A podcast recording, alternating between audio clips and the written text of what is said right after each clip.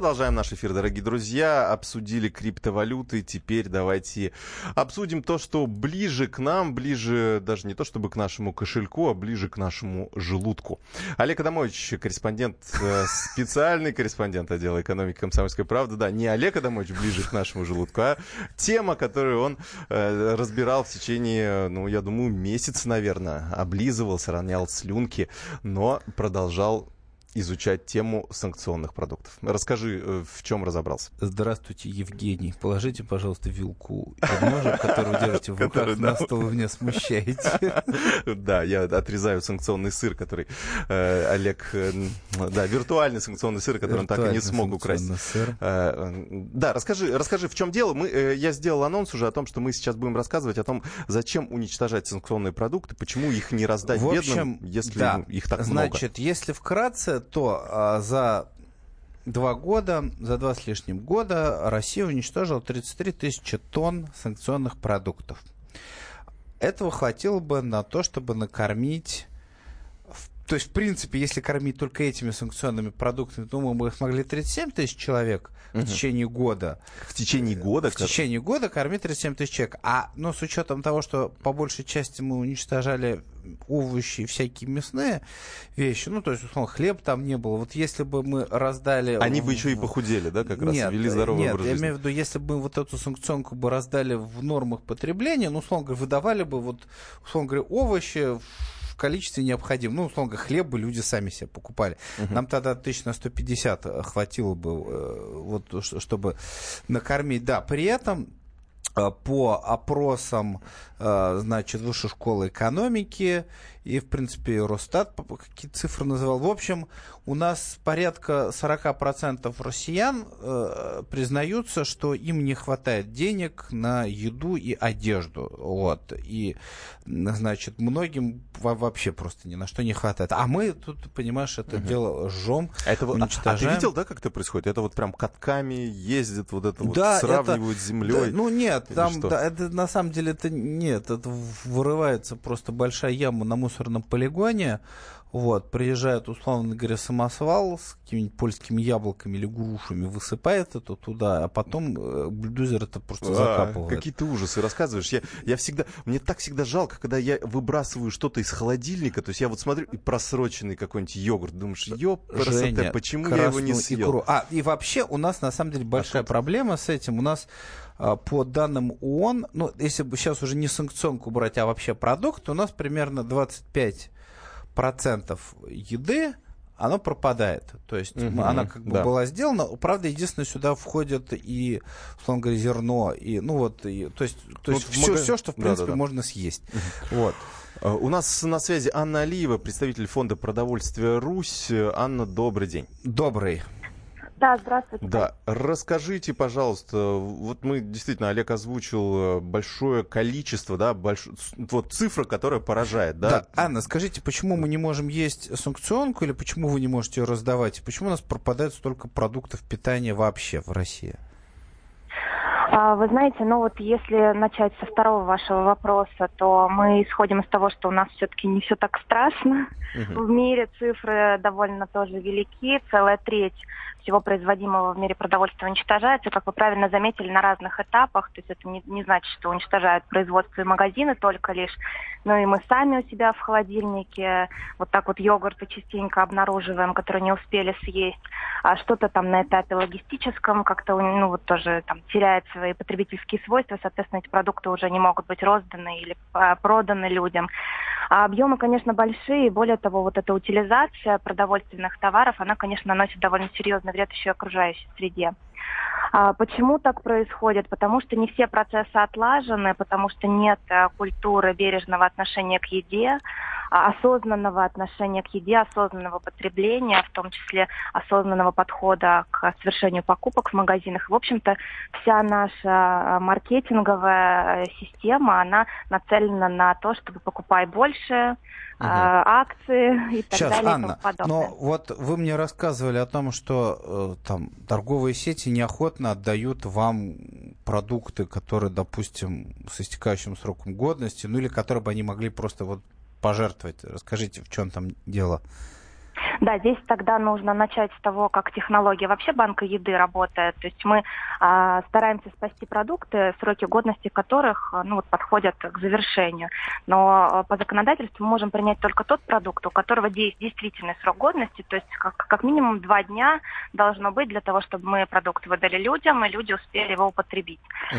А, когда мы работаем с производствами, здесь одна а, ситуация. Мы обращаемся к производствам, чтобы они, когда у них образуются какие-то избытки, излишки товаров, могли ими с нами поделиться. Но, а, к сожалению, на данный момент а, налоговая система, она не вполне выгодная для юридических лиц, и э, юридические лица, когда нам что-то передают по документам официально, они, к сожалению, не могут уменьшить свою налогооблагаемую базу, в то время как если, например, производитель или торговая сеть уничтожает продукты питания, то э, официально признается, что с этих объемов они не получили прибыль, и, соответственно, налоги на прибыль э, не платят. То есть заниматься благотворительностью – это прямой убыток получается? То есть магазинам проще подождать, что пока у них этот, условно говоря, хлеб, там, я не знаю, молоко стухнет, нежели попытаться отдать его вам? Да, если так прям вот э, сухо и грубо да, на это посмотреть, то именно так. Просто, конечно, у магазинов очень э, различается система работы с поставщиками, но это такая уже информация более сложная, там надо разбираться в каждой. Что-то они возвращают обратно производством. Ну, вы об этом знаете, сейчас про хлеб очень много говорилось, mm-hmm. о том, что запретить возврат хлеба обратно производителям. А что-то остается, ну, собственно, у самого магазина, и потом им утилизируется, ну, или там подрядной какой-то организации утилизационный. Мы Анна, не а... можем принимать продукты, а, на которые нет сертификатов. Здесь у нас очень жесткие ограничения, потому что а, фонд несет ответственность за качество тех продуктов, которые раздает. Сами понимаете, работа с едой – это такой ответственный очень процесс, и мы должны быть уверены, что люди, получив нашу еду, они ну, не Анна, отравят. То есть по, именно поэтому и нельзя, вы, вы официально не можете, допустим, раздавать санкционку, даже если бы захотели, потому что э, документы на выловленную санкционку, они поддельные, потому что это контрабанда, потому что ее везут неофициально, поэтому э, и раз документы а, на понятно, нее вот липовые, то поэтому вы не можете ее, так сказать, э, раздавать людям потому что... Да, как... совершенно да. верно. То есть кто-то должен нести ответственность за то, что этот продукт пригоден к употреблению, что с ним все в порядке, ну, он, соответственно, произведен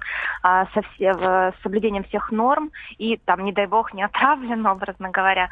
И мы, конечно, не обладаем никакими такими мощностями, там, лабораторными возможностями, чтобы обследовать продукты, быть уверенными в том, что мы можем взять на него ответственность. Поэтому мы для себя приняли решение, что а, для нас важнее раздать тот объем, который вот мы сейчас можем, реально спасти и реально раздать нуждающимся, чем а, пытаться а, охватить необъятное и то, в, ну, вот в чем мы пока не видим, как решить эту, эту проблему. Mm-hmm. Может быть, ее можно как-то на государственном, конечно, уровне решить, но пока вот мы, а, проведя переговоры, поняли, что вот на данный момент это невозможно. Mm-hmm.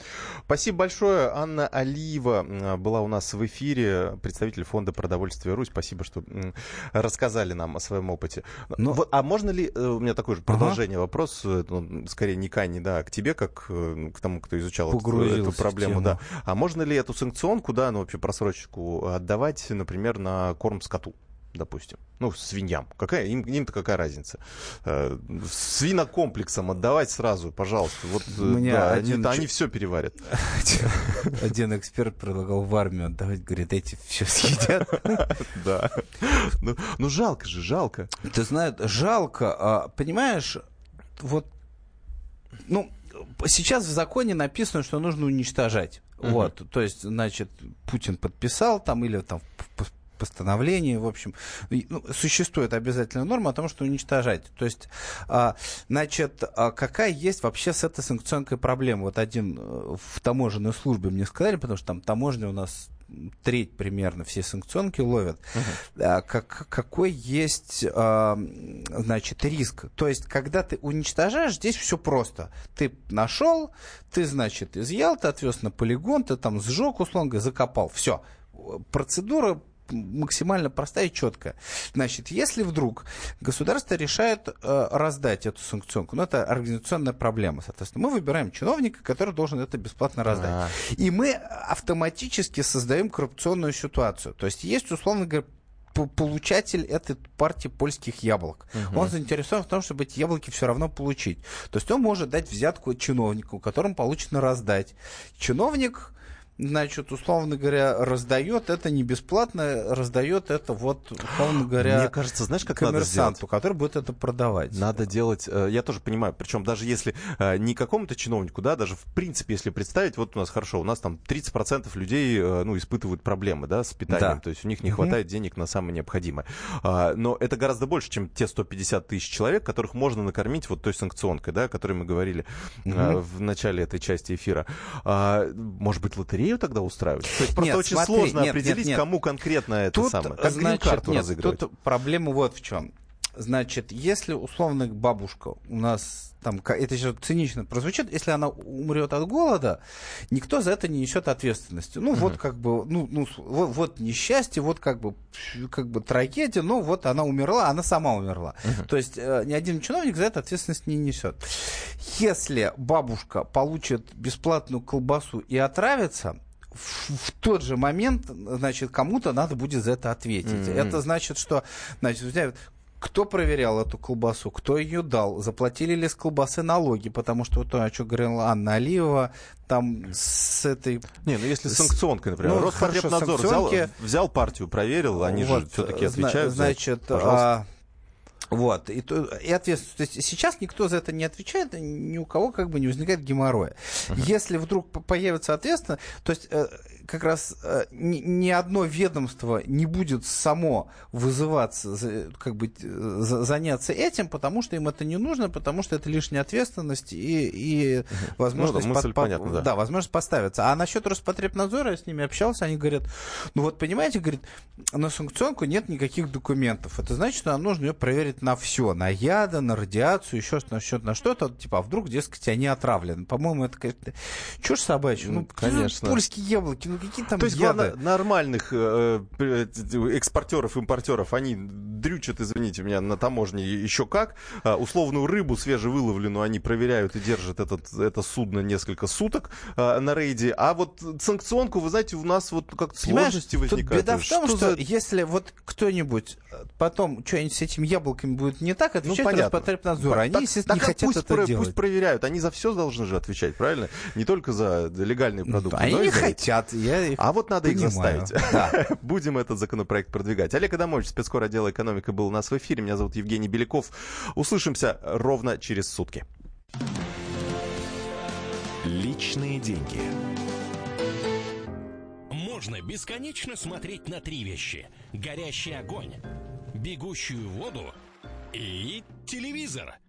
А телевидение можно еще и бесконечно слушать в нашем эфире.